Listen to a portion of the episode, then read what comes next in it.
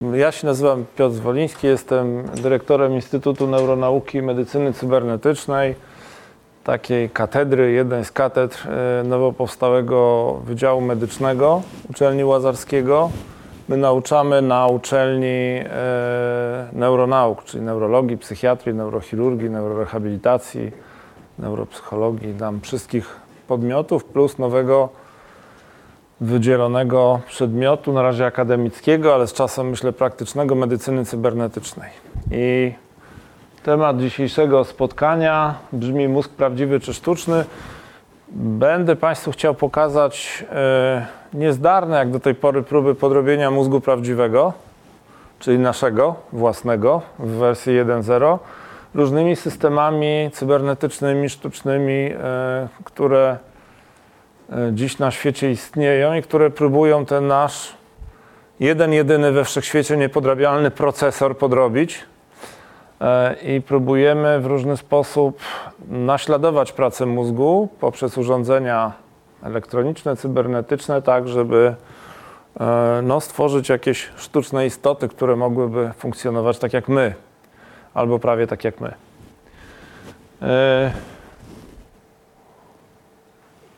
Tak na początku parę danych cybernetycznych. Otóż my mamy mniej więcej 10 do 9 bitów, które odbieramy cały czas. Mózg jest w nieustannym ruchu. Mózg właściwie nie przestaje pracować w momencie tworzenia jeszcze w życiu płodowym. Tam jakiś magiczny przycisk on jest wciskany i właściwie z ostatnim tchnieniem naszym dopiero przyciskany jest jakiś przycisk off, mózg właściwie non-stop percepuje i zbiera informacje. Tych informacji jest mnóstwo, 10 do 9 informacji zero-jedynkowych, tak nie. Prawda? Czyli, nie wiem, przekładając to na prosty przykład, tak jak tu teraz siedzimy, to każdy z Państwa słyszy mój głos, mnie widzi, dodatkowo widzi te krzesła, one są w kolorze niebieskim. Jakbyśmy tak wszystko rozłożyli, całą percepcję świadomą i nieświadomą mózgu, to złoży się na tak gigantyczną ilość informacji. Pragnę zauważyć też w tym miejscu, że no bardzo dużo tej informacji będzie nieświadomej. Tak jak Państwo sobie siedzicie wygodnie, a ja stoję, to mózg stale dostaje do różnych swoich części mnóstwo, mnóstwo informacji, która e, jest nieuświadomiona, informacji proprioceptywnej tak zwanej, która mówi, że tu jest dół, tam jest góra, tu jest jeden bok, tu jest drugi. I to, żebym Jan mógł na przykład precyzyjnie stać i do Państwa przemawiać, gestykulować, to mózg otrzymuje stale miliony informacji takich zero-jedynkowych, bitowych, gdzie jest moja prawa noga, lewa noga i jak całe moje ciało stoi. Możliwość poruszania się to jest współgranie wielu prostowników, zginaczy, całych grup mięśniowych, mówienie, wynika z tego, co ja chcę powiedzieć, prawda? To jest wszystko to, co jest sterowane tym, co odbieramy. Ta taka świadomość, ten obrazek po, po, po środku, to jest, czy z angielska consciousness nazwana, to jest to, co my jakby przetwarzamy w wyniku tego sygnału wejściowego. Tu jest znacznie mniej możliwości, bo my jakby od 10 do 1000 takich bitów na sekundę jesteśmy w stanie przetwarzać. I tu przegrywamy pewnie z maszynami, co pokażę, bo maszyny mogą przetwarzać na bieżąco online dużo więcej. Natomiast my możemy znowu 10 do 7 z siebie wydać niejako, czyli możemy naszą ekspresją ruchową, mową, gestykulacją i różnymi e, formami ekspresji naszej, tego co my chcemy powiedzieć, pokazać, przedstawić. I to znowu jakby zebrać w taki worek zero-jedynkowy, to by wyszło 10 do 7. Ten nasz mózg, nazwijmy go w wersji 1.0, bo tak jak on został stworzony, tak nie jest modyfikowany. My go jakoś tam filogenetycznie rozwijamy, on się może zmienia trochę na wielkość, ale jest takim tworem bardzo yy, ciekawym, bo dlaczego akurat tak jest zbudowany, to jest takie pytanie antropologiczne bardziej, dlaczego posiada dwie półkule, prawda, w wersji prawa-lewa, posiada taki mały twór, miniatura mózgu, stąd nazywana móżdżek, który również ma dwie półkule, spoidło, taką taśmę łączącą obie te półkule. I w zasadzie większość tych struktur, które są podwójne, schodzi się w jeden pień mózgu z różnymi strukturami, który jest takim obwodowym zbiorem kabli, które idą na zewnątrz, już do całego naszego ciała.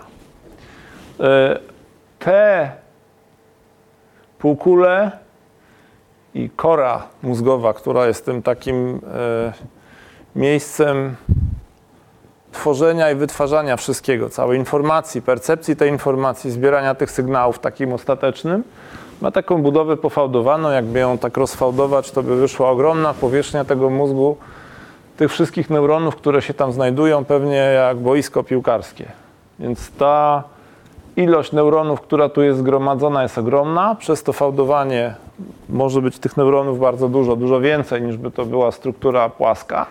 No i to też jakiś ukryty cel musiał w tym być, że to tak jest zorganizowane.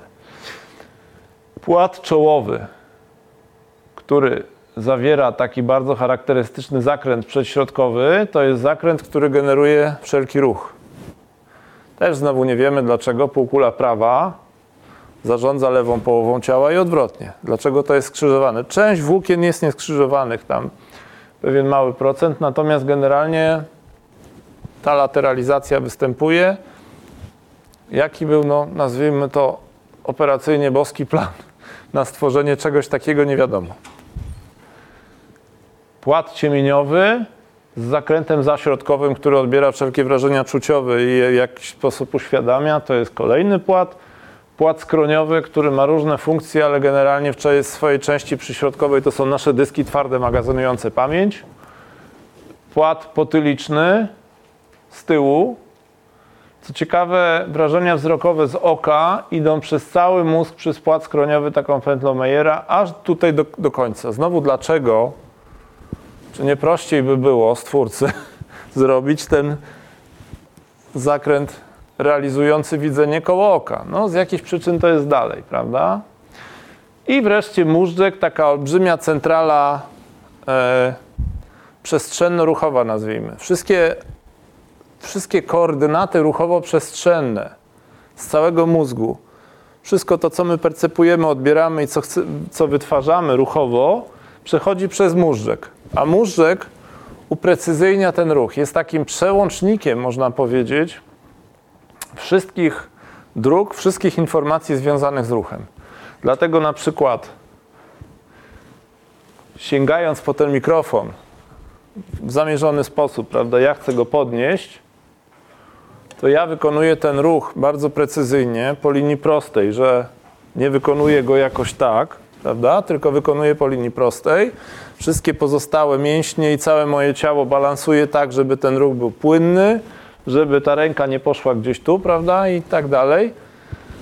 To wszystko jest y, koordynowane. Więc tak ten nasz procesor, przyjmujący tyle naraz bitów danych, percepujący ich znacznie mniej, ale możliwy, też umiejący ekspresyjnie napędzić to, co chcemy zrobić, wyrazić i tak dalej, tak wygląda, wygląda dziwnie. Nie jest podobny do maszyn liczących czy różnych rzeczy, które próbujemy dziś tworzyć, żeby ten mózg zastąpić. E, koncepcja kopiowania, przejdę teraz, porównamy mózg sztuczny, który wytwarzamy.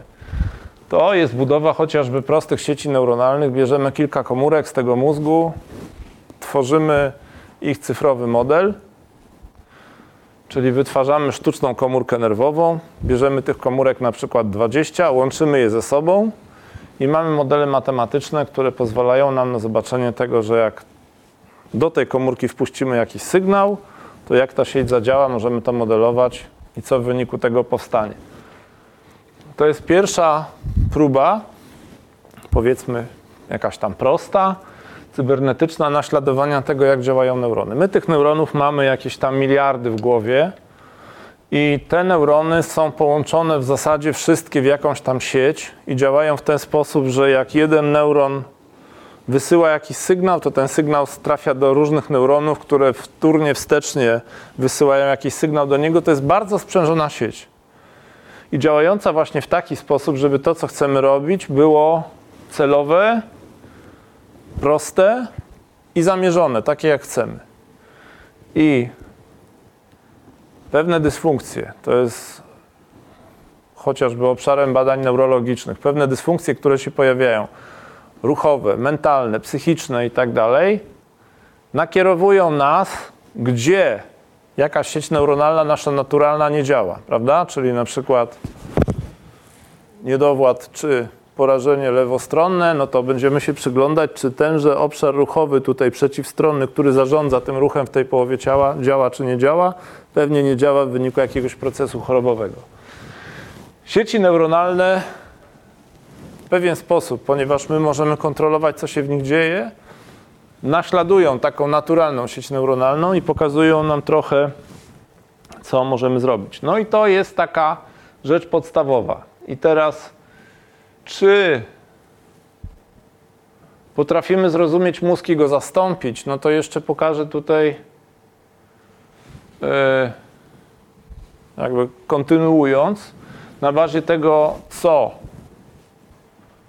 mózg może, jak działa i jak możemy te działania podrabiać. No, tak jak Państwu powiedziałem, płat czołowy z częścią ruchową, prawda, gdzieś tutaj on steruje tym ruchem.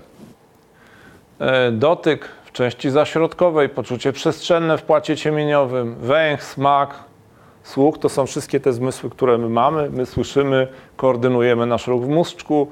Ten wzrok w zakręcie ostrogowym, tu jeszcze jest ten szary płat ruchowy, prawda? No i teraz jakbyśmy chcieli zbudować mózg sztuczny, to pojawia się rzecz pierwsza, jakaś kamera, prawda, która by musiała, budujemy człowieka ze sztucznym mózgiem, czyli metalowego, no i jak my mamy naśladować ten mózg? No, musimy mu wmontować coś, co zastąpi oczy, prawda? No, dlaczego mamy dwoje oczu, a nie jedno? Wszystkie kamery nowoczesne, no prawda, nie mają dwóch soczewek. No pan tutaj ma taką bardzo nowoczesną kamerę, ona, ma jeden obiektyw, prawda, i patrzy. My stereoskopowo patrząc używamy dwu, dwu, dwóch oczu, dwojga oczu, dwojga oczu. E, Więc e, to ma pewną podstawę. My widząc stereoskopowo widzimy przestrzennie i możemy dzięki parze oczu widzieć lepiej, porównywać wielkość, odległość przedmiotów i tak dalej. To ma swoje uzasadnienie. Dziś o tym nie będę mówił. W każdym razie, no na pewno w jakiś sposób możemy kamerą zebrać to, co widzi oko. Nawet lepiej, prawda? Oczy nam się psują, są niewyraźne. Jakbym zdjął okulary, to już bym tam wyjście ewakuacyjne, no jakoś bym przeczytał, ale ta kamera ma wszystko wymienne, prawda? Jest wspaniale, widzi, może powiększać, może zoomować, ma układ soczewkowy powiększający, że możemy kamerą na 5 km zobaczyć tam jakiś szczegół, prawda? Dziś szczególnie te kamery 4K, wysokorozdzielcze, pokazują nam pięknie, więc to jest na pewno coś, co przyda się do budowy mózgu. Teraz ten sztuczny mózg musi słyszeć tak jak my. My mamy ucho zbudowane, że słyszymy od kilku, kilkunastu herców do mniej więcej 16 kHz, 16-18, więc słyszymy dużo wyraźnie. Natomiast, no i oczywiście to dyskryminujemy e, i tak mamy zbudowane zakręty Heschla tutaj w płacie skroniowym mniej więcej, że one potrafią rozpoznać, co to za dźwięk, jaki to dźwięk, prawda, że jest to na przykład mowa, a w jakim to języku, czy mówi to mężczyzna, czy mówi to kobieta, czy to jest dzwon kościoła, czy to jest szczekający pies i tak dalej. Ten precyzyjny mikrofon pojemnościowy, no pewnie też już dziś doskonale są systemy rozpoznawa rozpoznawania e, dźwięku, rozpoznawania mowy, ba, bardzo masywne Badania trwają teraz nad rozpoznawaniem języka, są już translatory takie online. Wydaje się, że w przeciągu kilku lat będziemy mieli taki system, prawda, który będzie tłumaczył na, na wiele znanych nam języków, że będzie można mówić, a coś będzie emitowało jednocześnie to, co my mówimy w innym języku, bardzo podobnym głosem niż nasz. Czyli taki precyzyjny mikrofon z jakimś procesorem wbudowanym, No, w płacie skroniowym mamy własny, prawda? Ci z nas, którzy tam znają kilka języków, mówi ktoś do nich po rosyjsku, czy po niemiecku, czy po angielsku, rozumieją świetnie, co on mówi. Nie dość, że to słyszą, to jeszcze przetwarzają na rozumienie we własnym języku natywnym. Tu uwaga taka na marginesie. Wiecie Państwo, że my się posługujemy naj, najtrudniejszym językiem świata, język polski i fonetycznie, i w wymowie, i w swojej konstrukcji jakby lingwistycznej jest jednym z najtrudniejszych języków. I płat skroniowy cały mózg uczy się języka polskiego do 16 roku życia. Podczas gdy przeciętny język to tam przeciętny Włoch, Anglik osiąga pełną fluencję słowną na poziomie 12 lat, nawet młodziej. My mamy bardzo skomplikowany język, to taka ciekawostka. I ten język się wytwarza w dwóch ośrodkach. My mamy ośrodek ruchowy mowy mniej więcej tu, lewej półkuli i ośrodek czuciowy mowy Wernickiego mniej więcej tu na styku skroniowo-ciemieniowym. I mowa, tu mówiliśmy o słuchu, zaraz powiemy o mowie, jak ją zastąpimy. Mowa jest e, bardzo skomplikowanym wytworem. Na przykład, jak ja chcę powiedzieć, o, widzę pomarańczowy kubek, to ja to wymyślam w płatach czołowych. Następnie impuls, tak w skrócie, w pewnym uproszczeniu, idzie właśnie z płatów czołowych do ośrodka Wernickiego. Tu w moim języku, bo ja chcę to powiedzieć po polsku albo po angielsku, po polsku powiem w jednym miejscu, w angielskim odrobinę w innym miejscu, sobie wymyślę w ośrodku czuciowym mowy to słowo czy to zdanie, przekazuję to do ośrodka ruchowego. Ten ośrodek ruchowy dopiero tworzy taki engram słowny, to zdanie, które ja chcę wypowiedzieć, przekazuję go do tych efektorowych zakrętów przedśrodkowych, które dopiero uruchamiają ruch, a więc miech, który puszcza powietrze na moje struny głosowe i te struny mówią, widzę pomarańczowy kubek. Więc bardzo skomplikowana droga krążenia. No i tak w naszym procesorze to działa. Tu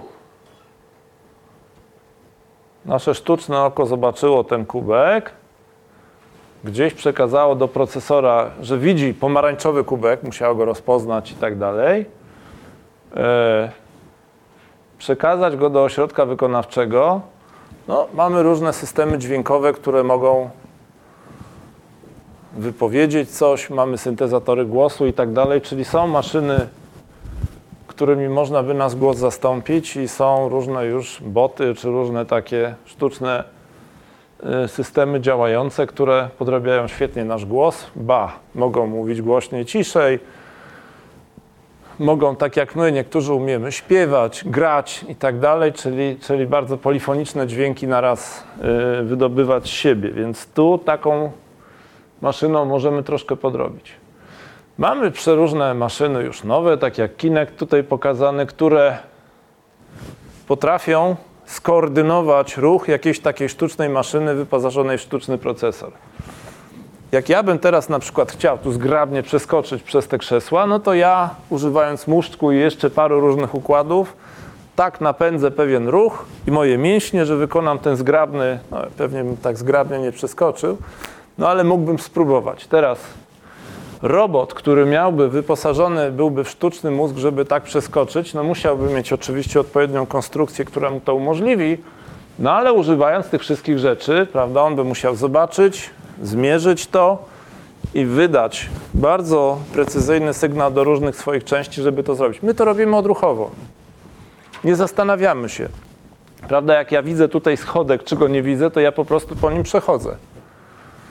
To cały mózg, cały procesor myśli, że ja muszę podnieść nogę i muszę odpowiednio na niego wejść. Ja o tym nie myślę w żaden sposób. Więc to jest rzecz kolejna.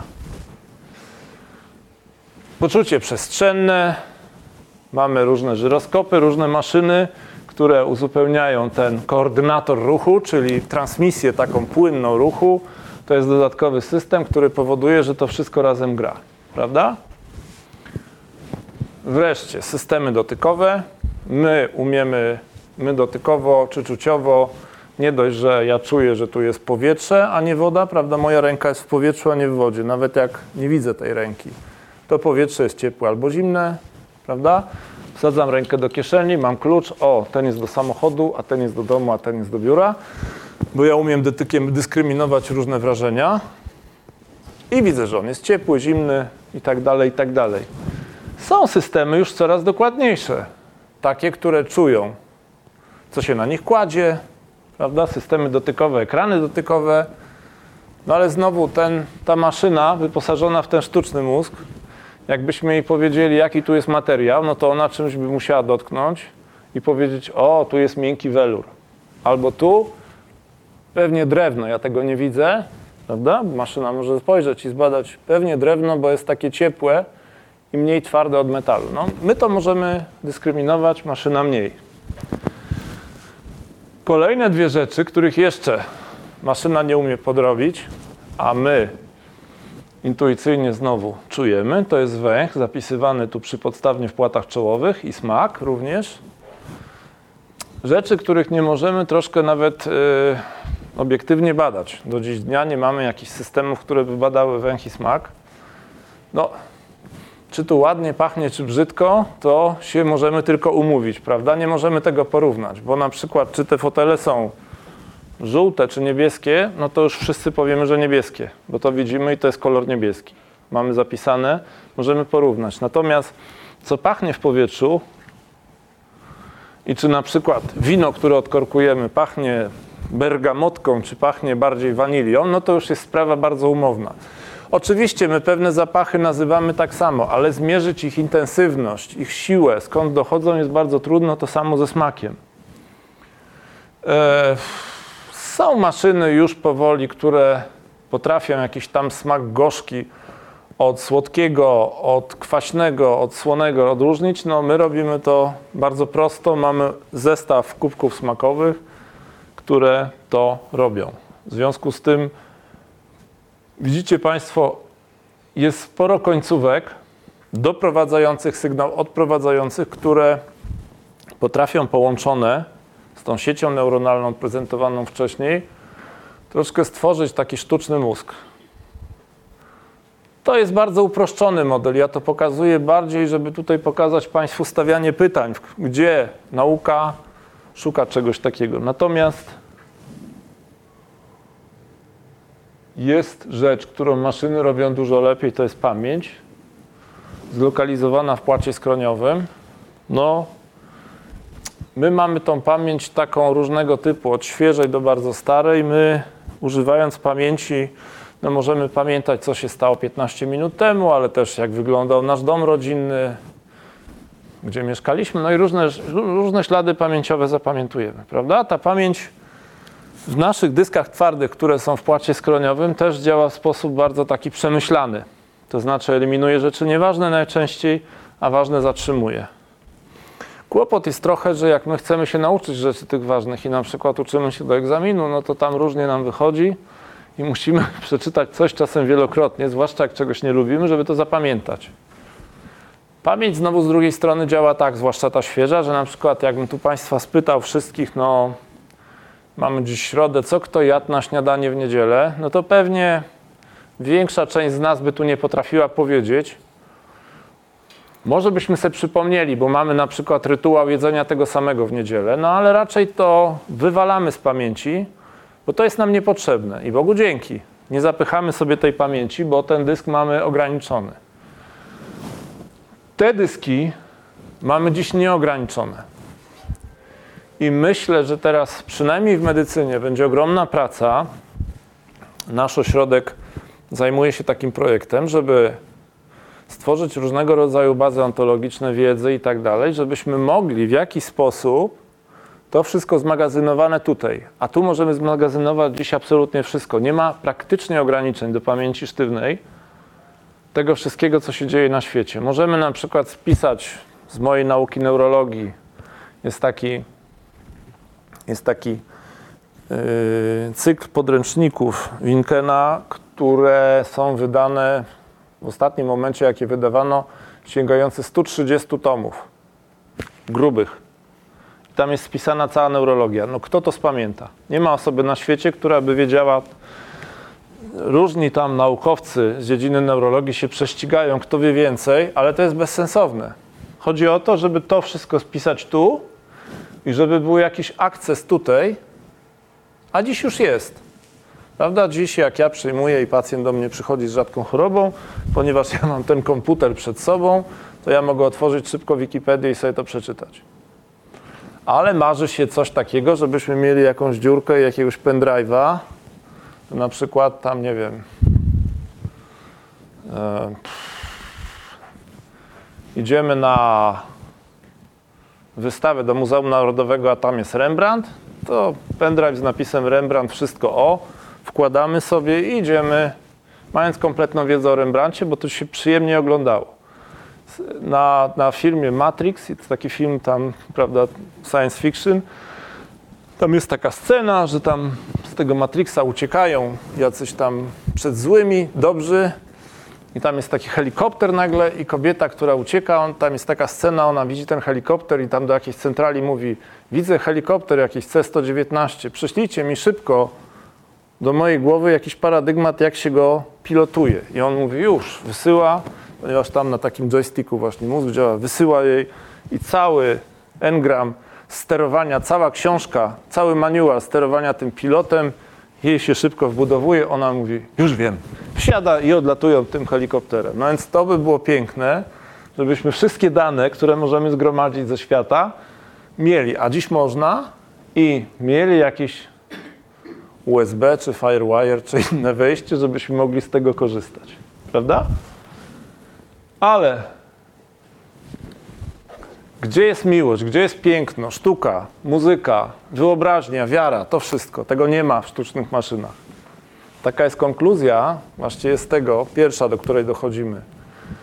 Tego nie zastąpimy. E, I nie ma, proszę Państwa, nie ma sztucznego mózgu, nie ma sztucznego tworu, nie ma sztucznej inteligencji. Może być dodana inteligencja, może być dodany mózg, dodana pamięć, ale my tego wszystkiego nie zastąpimy. Jedna maszyna nie pokocha drugiej, a człowiek człowieka owszem. Jeden mózg pokona, pokocha drugi, jeden mózg może sobie wyobrazić o czymś, maszyna wyobraźni nie ma. Nie ma wiary, nie ma miłości, nie ma tego wszystkiego, co mamy my w tym trochę prymitywnym procesorze, który się psuje, zaciera, ma mało bardzo pamięci, małą taką y, pamięć operacyjną w stosunku do tego, i co ciekawe, to wszystko mamy rozrzucone gdzieś tu. My nie wiemy, gdzie jest, gdzie jest miłość, gdzie jest e, wiara, gdzie jest wyobraźnia. Wszędzie po trochu. To jest też trochę pochodna tego naszych doświadczeń życiowych, naszych wyobraźni, naszego podejścia do, do systemów wartościowych. My jakoś wszystko to ogarniamy jakąś taką fuzją pamięciową no i sobie wytwarzamy z tego nasz punkt widzenia na świat, prawda? Jednemu się podobają blondynki, drugiemu się podobają brunetki. E, próbuje się teraz do maszyn myślących, tych tak zwanych myślących, maszyn inteligentnych, podpinać emocje i pewnego rodzaju uczucia, ale nadal te maszyny w tym procesie się bardzo zmieniają i prawdopodobnie dlatego, że są bardzo wrażliwe na warunki uczące. Czyli jak z tą maszyną bardziej rozmawiamy e, pod kątem takim, że coś nam się podoba, to maszyna trochę przejmuje te nasze nawyki. Także no, mechanicznie i cybernetycznie jesteśmy w stanie dziś stworzyć coś, co mózg ten nasz naturalny uzupełni co doda pewnych wartości i rzeczywiście w zakresie widzenia, słyszenia, analizy obszarów pamięciowych mamy duże możliwości, duże tu już jakby sukcesy na polu tworzenia takich maszyn. Natomiast mózg jest niepodrabialny. Mózg jest genialny, to jest jedyny taki procesor we wszechświecie, który tworzy te inne procesory i nieodwrotnie. W związku z tym nie ma, nie ma czegoś takiego, co jedno, jedno, jednotorową zbudowałoby taki procesor. Na koniec program kształcenia studentów i lekarzy w naszym instytucie. Zachęcam, jakby ktoś był, bo ten wykład troszkę przygotowywałem pod to, że spodziewaliśmy się, że będą jacyś chętni na zostanie lekarzem, młodzi. Parę osób młodych widzę, więc generalnie no to jest obszarem nauczania i to jest obszarem poszukiwania. Neurologia, psychiatria, medycyna cybernetyczna to są kierunki, które poszukują tego z jednej strony poznania ostatecznego, jak mózg działa i wyjaśnienia jeszcze wielu rzeczy, o których nie wiemy, ale prób przede wszystkim wspomagania tego mózgu w jego pracy. My wiemy, proszę Państwa, że zbliża się era jeszcze większej poprawy funkcjonowania organizmu człowieka, bo dziś my żyjemy dosyć długo, prawda? Najwięcej w historii kiedyś żyliśmy, właściwie żyjemy coraz dłużej. Jest szansa przez pewne wynalazki, że tak jest prognozowane niebawem, że nasze życie będzie wydłużone do jakichś 140-150 lat. Podobno to już jest prawie przesądzone, są różne substancje, które mogą y, przedłużyć cykle komórkowe i różne inne rzeczy, które to spowodują. No i teraz ten procesor, prawda, nam się z, wiekiem psuje. Znika pamięć, znika możliwość świadomej analizy wielu czynników. No, jak ktoś jest starszy, no to ten mózg już funkcjonuje słabiej, aczkolwiek są osoby, które mają 90 i 100 lat i są bardzo przytomne umysłowo i świetnie funkcjonują i, i mają wspaniałą pamięć. Wyobraźcie sobie Państwo 90-letni samochód, prawda? Gdzie całe ekipy pracują nad tym, żeby to było doskonałe, fantastyczne urządzenie. Tam jest zespół, nie wiem, w jakimś Mercedesie, pewnie 140 osób, które pracuje nad kształtem i funkcjonalnością i przeżywalnością prawego lusterka. Ale już nie mówiąc o silniku i tak dalej. Jak wygląda samochód po takim czasie. A mózg przeżywa tak długo, tak wspaniale nam służy przez wiele, wiele lat. No i tym się zajmujemy, żeby to, ten mózg trzymać w jak najlepszym zdrowiu, coraz bardziej go rozumieć i tworzyć sztuczny mózg, taki, który będzie wspomagał ten nasz mózg prawdziwy, będzie go odciążał, bo jest prawdą, co tam dawniej się mówiło, że naukowcy radzieccy mówili. Takie powiedzenie było, rzeczywiście mózgu używamy. Niektórzy twierdzą bardzo mało, 20-40%, natomiast mamy bardzo dużą, bardzo dużą rezerwę. Szczególnie się mówi o płatach ciemieniowych, o różnych obszarach, które są nieme, że mózg można uplastycznić e, i ten mózg można bardzo poprawić. Tutaj z grupą, bo dzisiejszy wykład pierwszy, który był na ten temat, to była grupa dwóch e, klas z gimnazjum, no to robiliśmy różne ćwiczenia, żeby pokazać plastyczność mózgu. Między innymi proste ćwiczenie, poprosiliśmy tutaj pianistkę, jedną z dziewcząt, która grała na pianinie, prawda? No pianino to jest modelowa rzecz taka, że prawa ręka i lewa robi zupełnie co innego. Pianista potrafi wyćwiczyć tak, że tu gra tak, tu gra zupełnie co innego i te dwie ręce świetnie Tą pianistkę, jak poprosiłem, żeby robiła proste ćwiczenie, tu robiła kwadrat w ten sposób, a tu robiła koło, ale jednocześnie to nagle się okazało, że to jest niemożliwe. I to jest możliwe, tylko to trzeba wyćwiczyć. My możemy dwuręcznie robić różne rzeczy. Możemy percepcję swoją i to, jak mózg działa, podzielić na wiele czynników, ale to trzeba robić. Bo mózg nigdy nie śpi, mózg lubi się uczyć i to jest taka konkluzja. Używajmy mózgu, bo my mamy 24 godziny, jak e, trwa doba. My mamy baterię naładowaną na 16, później musimy iść spać. Sen też nie jest taką, takim momentem, że mózg tak się wyłącza i zasypia. Nie, on pracuje tylko na wolniejszych obrotach. On się sprawdza, testuje, robi różne obliczenia i różne operacje, żeby zobaczyć, czy wszystko działa między innymi, ale też trochę odpoczywa. Natomiast te 16 godzin bądźmy aktywni. Używajmy mózgu. On chce tej percepcji. On chce tych danych 10 do 9.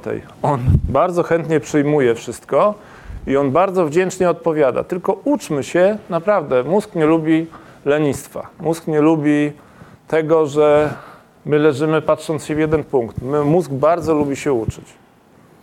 I to taka niech będzie konkluzja na koniec. Nasz prawdziwy mózg versus ten mózg sztuczny. Dziękuję bardzo.